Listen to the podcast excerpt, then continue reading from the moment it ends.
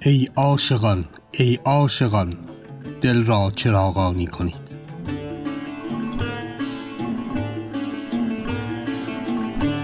خرقه داستان زندگی و زمانی شمس تبریزی و مولانا.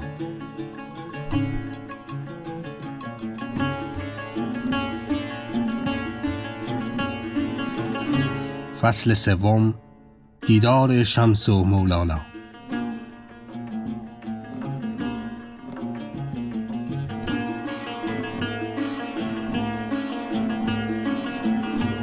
سلام. من محسن بلحسنی هستم و اینجا پادکست خرقه است.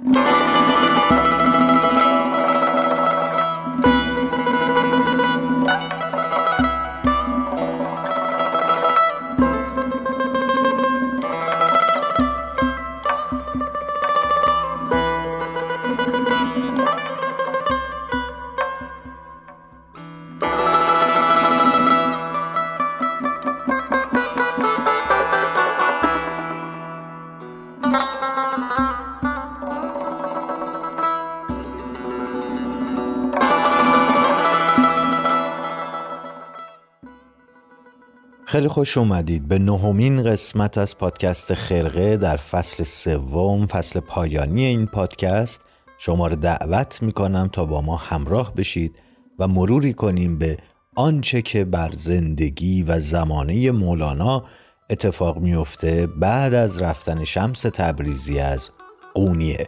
رفتن همیشگی شمس از قونیه و از کنار مولانا.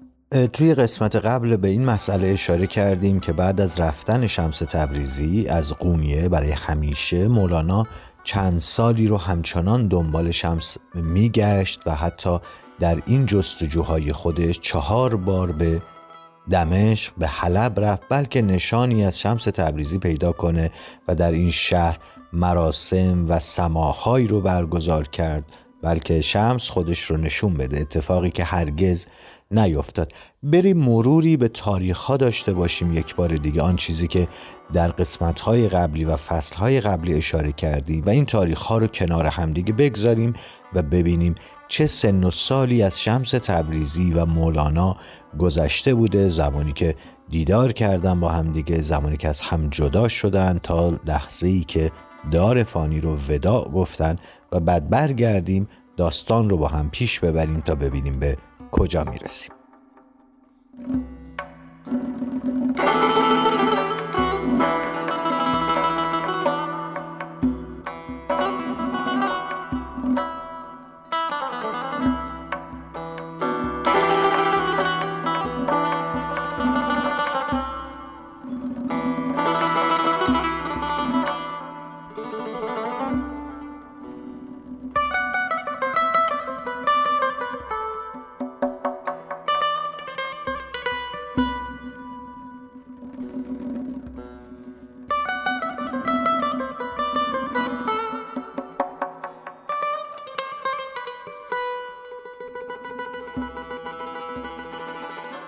اونطور که در قسمت های ابتدایی فصل اول پادکست خرقه هم اشاره کردیم گفته میشه که شمس تبریزی سال 582 هجری قمری در تبریز به دنیا آمد.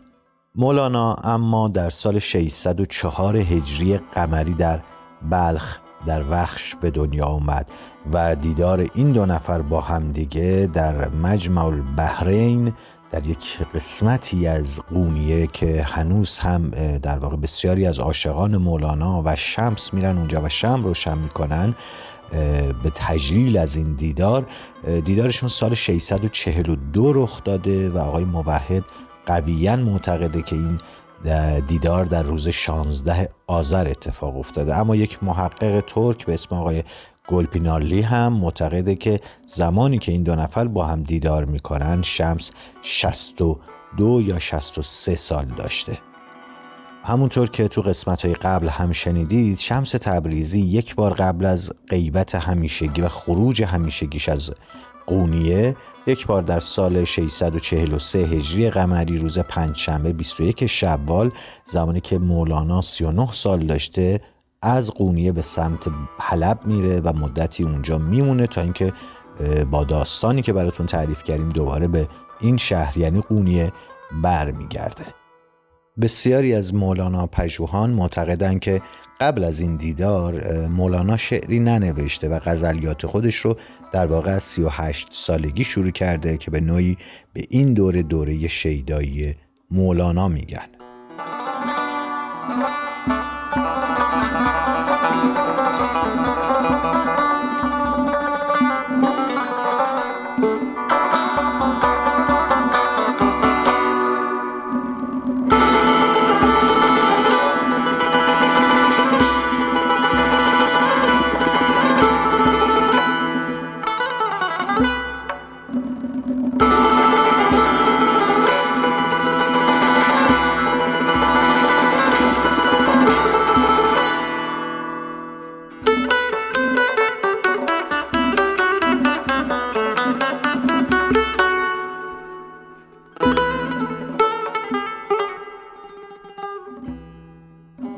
نکته اشاره کردیم و گفتیم بعد از ناپدید شدن شمس افسانه ها و حرف هایی بین مردم و علال خصوص توی خانقاه ها شنیده می شده افلاکی هم که کتابش رو یک قرن بعد از این ماجرا می نویسه از رفتن شمس به نام اختفا و استتار یاد می‌کنه و برخی از افسانه های اون زمان رو مطرح می‌کنه. اما این افسانه ها به گفته آقای موحد هم به گونه که به هیچ عنوان با منطق و عقل جور در نمیاد و نمیشه تو اونها ردی از یک واقعی تاریخی رو پیدا کرد.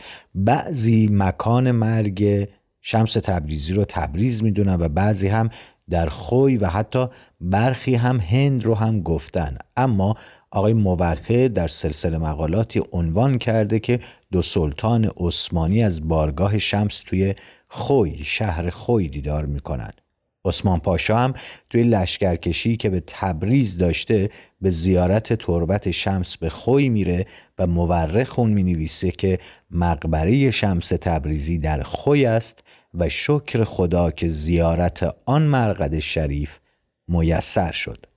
کسانی دیگه هم در وفات شمس از وفات شمس در سال 645 هجری قمری حکایت می‌کنن.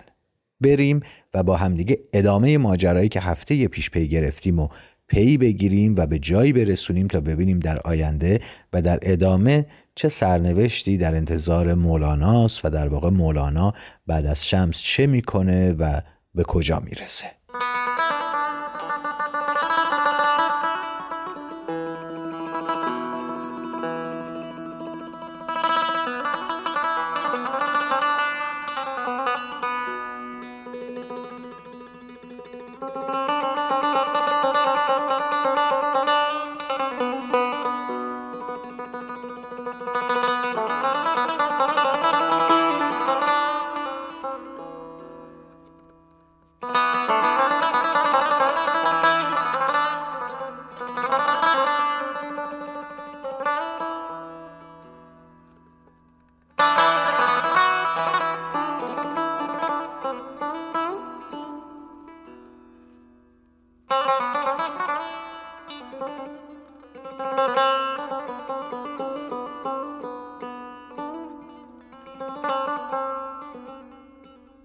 نکته که باید به اون اشاره کرد اینه که خیلی جالبه که یا شاید جالب هم نباشه اما نزدیکان مولانا یاران مولانا به هر کسی که به مولانا نزدیک شد حسادت کردن و یک جوری می‌خواستن اونو از راه در واقع از کنار مولانا از نزدیکی مولانا پس بزنن. در شمس تبریزی این به شدت این حسد وجود داشت و حتی زمانی که سال 644 هجری قمری به قهر زمانی که به قهر رفته بود در این تاریخ دوباره به قونیه برگشت. باز هم حسادت همونطوری که گفتیم فروکش نکرد و این دشمنی ها روز به روز بیشتر شد تا ماجرای کیمیا خاتون پیش اومد و آنچه که درباره این ماجراها در قسمت های قبل بهتون گفتیم. اما بعد از شمس هم هر کس اومد یعنی صلاح الدین زرکو و حسام الدین چلبی هم که اومدن اونها همین کار رو کردن و همین رویه رو با نزدیکان مولانا و اونهایی که مولانا اونها رو نزدیکترین فرد به خودش کرده بود و اونها رو بسیار بسیار دوست داشت انجام دادن و متاسفانه آتش حسادت اونها هرگز خاموش نشد.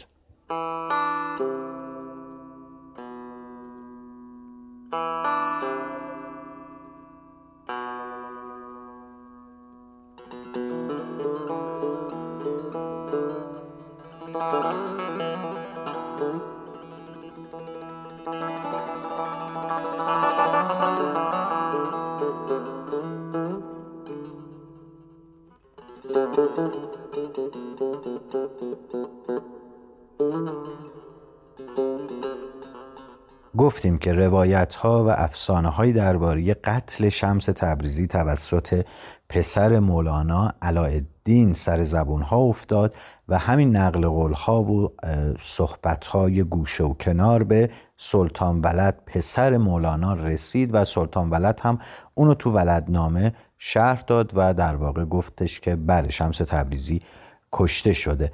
از طرف دیگه افلاکی هم از سلطان ولد روایت می‌کنه و تایید می‌کنه همین مسئله که گفتیم کسانی مثل استاد موحد اون رو به شدت رد می‌کنن. افلاکی از سلطان ولد روایت می‌کنه که مگر شمس در بندگی مولانا نشسته بود در خلوت شخصی آهسته از بیرون اشارت کرد تا بیرون آید. فلحال برخاست و به حضرت مولانا گفت به کشتنم می‌خوانند. سلطان ولد اشاره می‌کنه و افلاکی هم همین اشاره رو در کتاب مناقب العارفین خودش نقل می‌کنه که وقتی شمس این حرف رو زد مولانا هم گفتش که این مسئله و این کار و این اتفاقی که در حال رخ دادنه مسلحت و هیچ جزانچه خدا می‌خواهد نیست. افلاکی به قول و از قول سلطان ولد روایت خودش رو اینطور ادامه میده.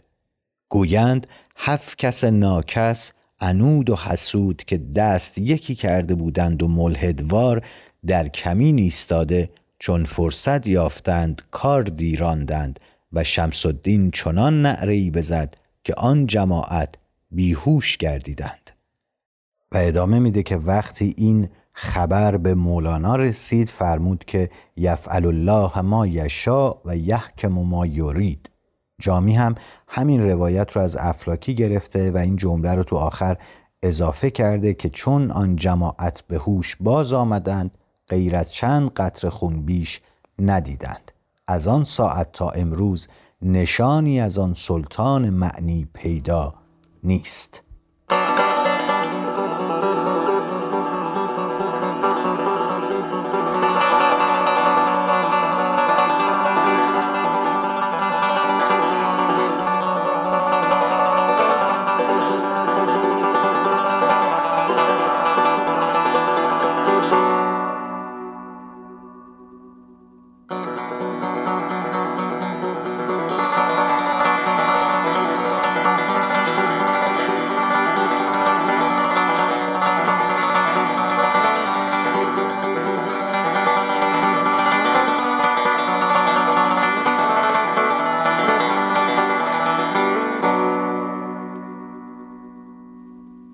شاه توی تسکری خودش یعنی تسکری دولت شاه کمی پا رو اونورتر گذاشته و نقل دیگه ای هم آورده. اگرچه خودش در نهایت گفته این نقل خیلی قابل استناد نیست.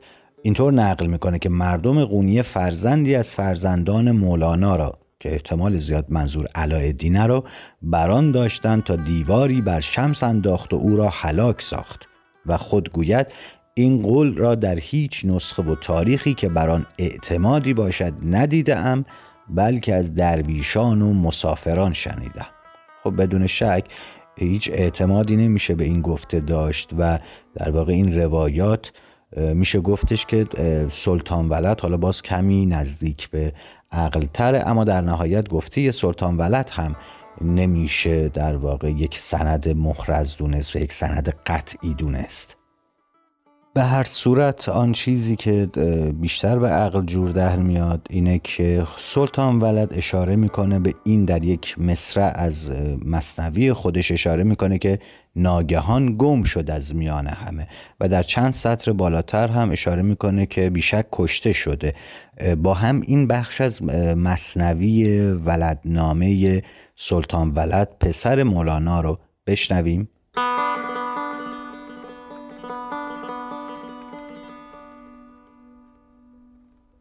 باز چون شمس دین بدانستین که شدندان گروه پر از کین نفس های خبیس جوشیدند باز در قلع شاه کوشیدند.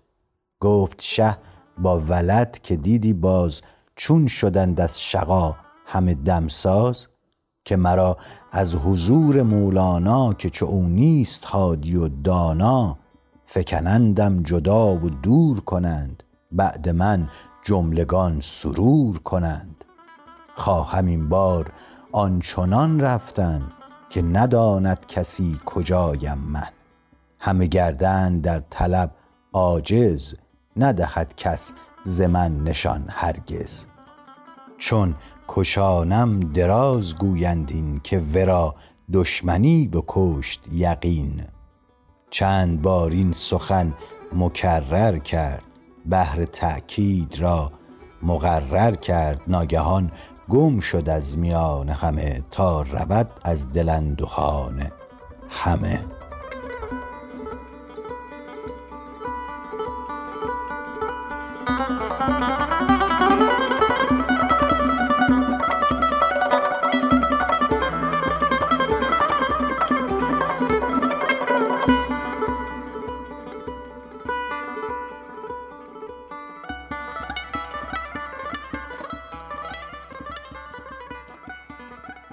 نکته دیگه ای که این احتمال رو کمرنگ تر می‌کنه اینه که اگر واقعا مولانا واقف بوده و خبر داشته از قتل شمس تبریزی در قونیه به شکلی که براتون گفتیم دلیلی نداشته. دو سال تمام شهر به شهر علل خصوص حلب رو زیر پا بگذاره و چهار بار به حلب سفر کنه و اونجاها دنبال شمس تبریزی بگرده. پس احتمال قوی اینه که شمس تبریزی کشته نشده که مولانا همچنان به پیدا کردن شمس امیدوار بوده.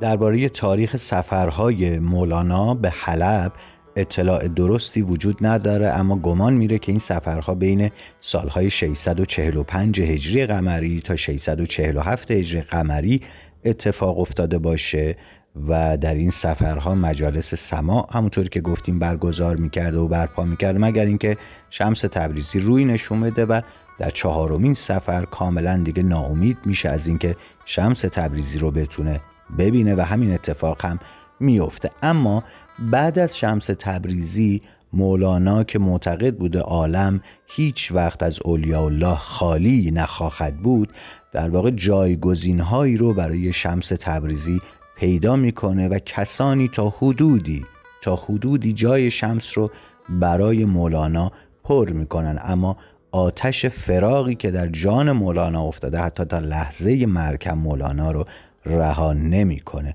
اما این دوستان و این نزدیکانی که شمس که مولانا به خلوت خودش راه میده و با اونها عیاق میشه چه کسانی بودن؟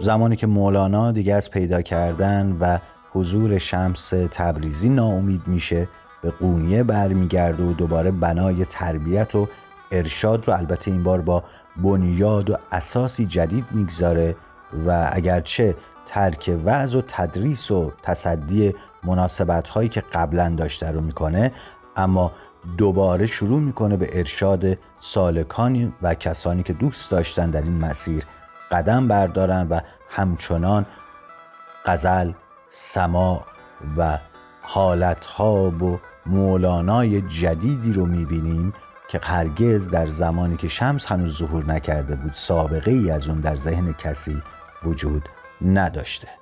بعد از این تاریخ یعنی سال 647 هجری قمری زمانی که مولانا دیگه ناامید شد از دیدار دوباره شمس تا زمان مرگش یعنی سال 672 اصولا مولانا به نشر معارف الهی مشغول بود ولی نظر به استقراقی که در کمال مطلق و جلوات جمال الهی داشت به مراسم دستگیری و ارشاد طالبان هم همت می کرد و هرگز این راه رو کنار نگذاشت و گوشه چشم و امیدی هم به دیدار شاید شاید احتمالی شمس داشت دیداری که دیگه هرگز اتفاق نیفتاد و مولانا دیگه این امید و آرزو رو به عنوان یک حسرت تا پایان زندگی با خودش برد. بعد از رفتن شمس تبریزی اولین کسی که شاید به نوعی بشود گفت کمی جبران قیاب شمس تبریزی رو کرد. صلاح الدین زرکوب قونوی بود که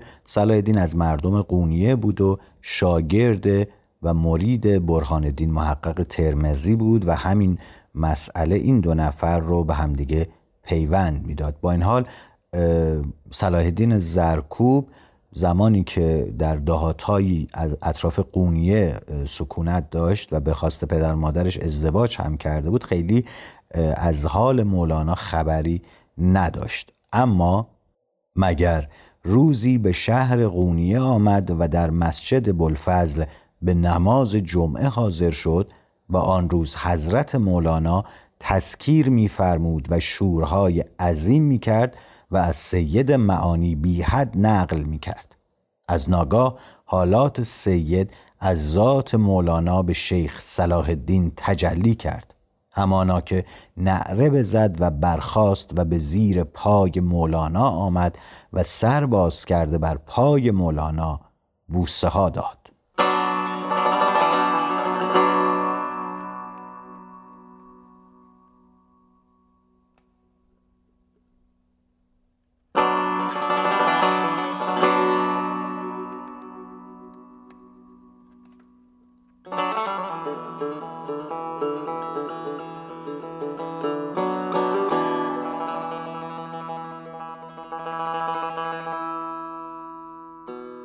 گفته میشه که اون اوایل مولانا چون همچنان آرزومند و امیدوار بود که شمس رو ببینه خیلی به صلاح قونوی توجهی نمی کرد اما زمانی که دیگه دل از امید برگشتن شمس گرفت متوجه صلاح الدین شد و به یاران خودش امر کرد که از اون اطاعت کنن و اون جانشین و نزدیکترین فرد به مولاناست اما اینکه بهش میگن صلاح الدین زرکو به این دلیل بود که صلاح الدین اصولا مرد بی سواد و امی بود که توی قونیه روزگاری زرکوبی داشت و توی دکان زرکوبی می نشست و ساعتی از عمرش رو صرف تحصیل علوم ظاهر و قیل و قال مدرسه و بحث و نظر هم می کرد. اما داستان اینها عجیبه روزگاری مولانا در همین بازار مشغول سماع میشه اما چطوری؟ گفته میشه روزی مولانا از همین بازار گذشت و صلاح الدین ایوبی هم در حال ضربه زدن و پتک زدن بر روی سندان بود. این ضربه ها به قدری آهنگین بودند که مولانا شروع کرد با این ضربه ها و این نقمه ای که از صدای این ضربه ها می اومد سما شروع کرد به سما کردن و یارانش هم به سما پرداختن و کم کم این اتفاق عجیب باعث شد که مردم متوجه ارادت مولانا به صلاح الدین زرکوب بشن. اون هم با یه داستان اینطوری اون هم با یک تصویر اینطوری. اون هم صلاح الدین زرکوبی که میگن آنچنان سوادی نداشت حتی بی سواد بود و حتی به جای کلماتی درست از کلماتی غلط استفاده می‌کرد. منظورم اینه که کلمات رو درست نمی‌گفت. به جای قفل می‌گفته قلف و به جای مبتلا می‌گفته مفتلا. اما مردم دیدن که مولانا برای پیدا کردن مرید و مراد دنبال قاعده خاصی نیست و قاعده خاص مولانا دل است و سلوک باطن. اما همونطور که گفتیم صلاح الدین زرکوب هم از آتش حسادت و دشمنی یاران مولانا به کنار نبود. هرچی ارادت مولانا به صلاح الدین زرکوب اضافه می‌شد دشمنی یاران مولانا هم اضافه می‌شد و پشت سر و پیش روش در واقع اون رو مسخره می‌کردن یا حتی مولانا رو پشت سرش و در خفا ملامت می‌کردن و حرفای زشتی درباره صلاح الدین زرکوب می‌زدن و آخرالامر هم تصمیم گرفتن که صلاح الدین رو هم مثل شمس تبریزی از میانه بردارن. این خبر به گوش صلاح الدین زرکوب رسید زرکوب رسید و خندید و گفت بی فرمان حق رگی نجنبد و اگر فرمان رسد بنده را ناچار مطیع فرمان باید بود. لیکن اگر ایشان قصد کشتن من دارند من جز به خیر در حق ایشان سخن نخواهم گفت.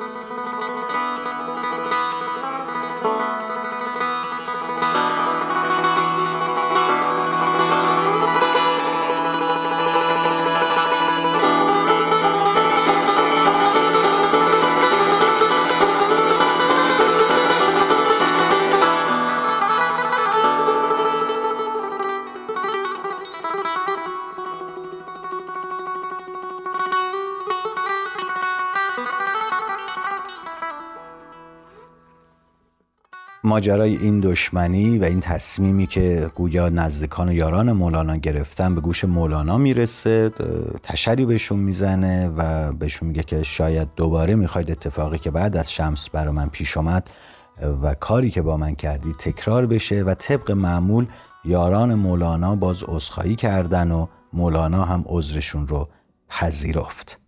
یکی از دلایلی که هم درباره شمس هم درباره صلاح الدین زرکوب باعث شده بود که یاران مولانا به شدت بهشون حسادت کنن. این بود که مولانا خیلی به اینها بها می‌داد و خیلی در جمعهای مختلف از اونها حرف می‌زد. اونها رو در مقام یک پیامبر حتی بالا می برد گفته میشه که جایی مولانا راه می‌رفته و صلاح الدین زرکوب رو می‌بینه که گوشه ایستاده بوده و در حال سما ناگهان این قزل رو مولانا به لب میاره و میگه که نیست در آخر زمان فریاد رس جز صلاح الدین صلاح الدین و بس.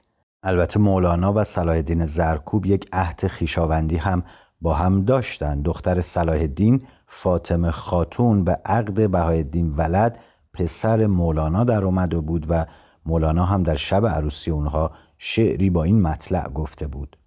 بادا مبارک در جهان سور و عروسی های ما سور و عروسی را خدا ببریده بر بالای ما.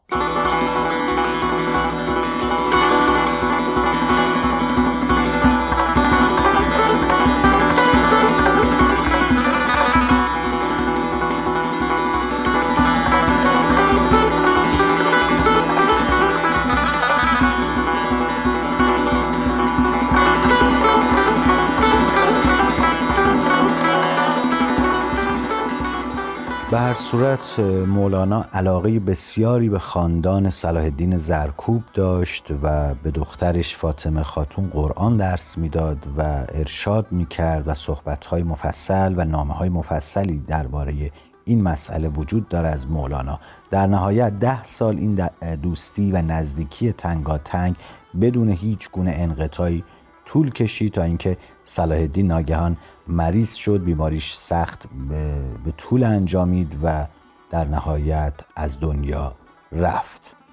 صلاح الدین زرکوب مردی بود که مولانا تقریبا هفتاد غزل رو در وصف اون و خطاب به اون نوشت و سال 657 در محرم سال 657 از دنیا رفت و بعد از اون حسام الدین چلبی جانشین صلاح الدین زرکوب در محضر مولانا شد.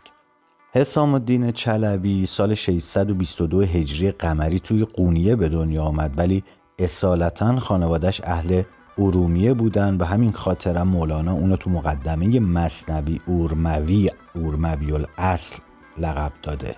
حسام الدین چلبی یک لقب دیگه هم داشته که بهش ابن اخی ترک می‌گفتن که در واقع به این دلیل بوده که پدرش محمد صاحب بوده و یکی از جوانمردان دوره خودش بوده که یک گروهی بودن و در واقع به جوان مردان معروف بودن و سلسله داشتن در این مورد.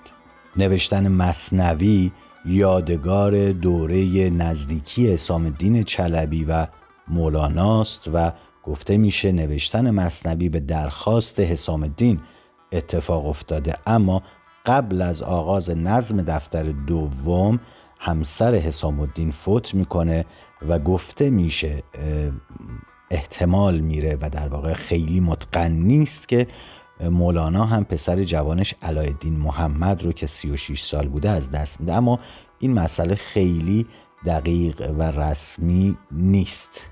در بعضی از تذکره ها اومده زمانی که علایالدین از دنیا میره و یکی از دلایل به تعویق افتادن نوشتن مصنوی هم همین بوده مولانا به سبب اون خاطری که از علایالدین داره در بحث و مسئله شمس تبریزی و هیچ وقت دلش با علایالدین صاف نشده حتی در مراسم تشییع پسرش هم شرکت نمی‌کنه.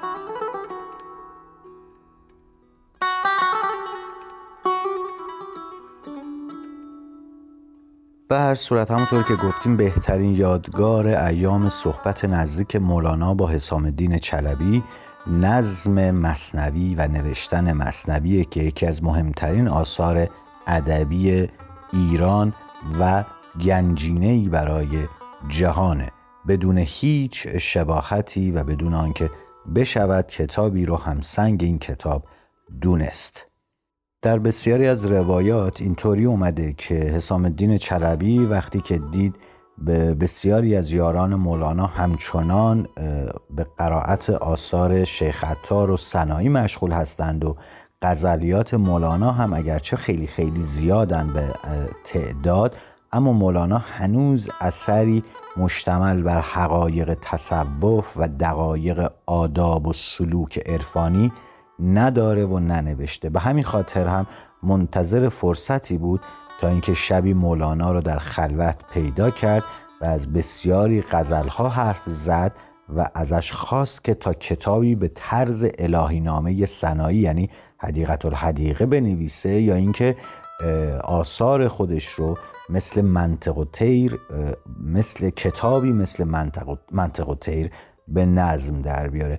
گفته میشه که مولانا همون زمان همون لحظه در واقع از سر دستار خودش کاغذی که 18 بیت توش نوشته شده بود رو بیرون آورد و این شعر این 18 بیت از بشنو از نی چون حکایت می کند شروع می شد تا پس سخن کوتاه باید و سلام این کاغذ رو به دست حسام الدین چلبی داد.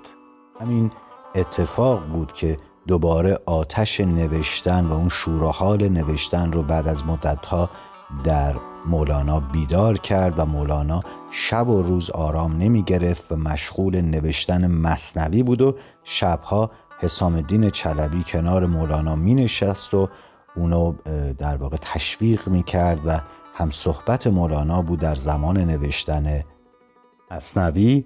و در نهایت این اتفاق باعث شد که مولانا همطوری که گفتیم دوباره دستی به قلم بیاره. نکته که این وسط اتفاق میفته مرگ همسر حسام الدین چلبیه که باعث میشه دو سال توی وقفه دو سال توی نوشتن مصنوی اسخایی می‌کنم وقفه ایجاد بشه و بعد از این دو سال تا پایان نگارش مصنوی بی وقفه مولانا در حال نوشتن مصنوی بود و حسام الدین چلبی هم مصنوی رو هر, هر چه نوشته می‌شد هر تعداد بیتی که نوشته می‌شد این ور اونور می‌رفت می‌خوند و در واقع حمایت می‌کرد و همیشه در کنار مولانا بود و حسام الدین چلبی چلبی اصخایی می‌کنم لفظ درستش چلبیه پانزده سال در کنار مولانا بود و این دوستی و این مراوده در نهایت به نوشته شدن مصنوی معنوی کتاب بزرگ ادب فرهنگ و هنر فارسی در تمام دنیا بدل شد و امروز ما بزرگترین یادگار از مولانا این کتاب مصنوی شریف رو داریم و غزلیات مولانا که بخش عمده ایش رو می‌تونیم مدیون حسام الدین چلبی باشیم.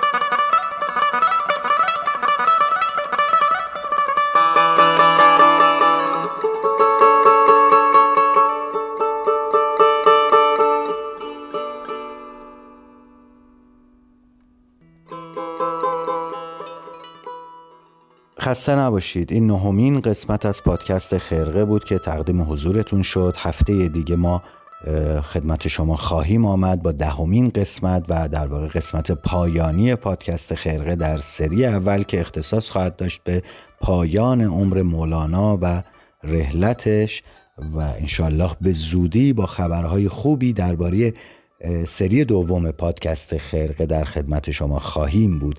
ما رو فراموش نکنید با ما باشید.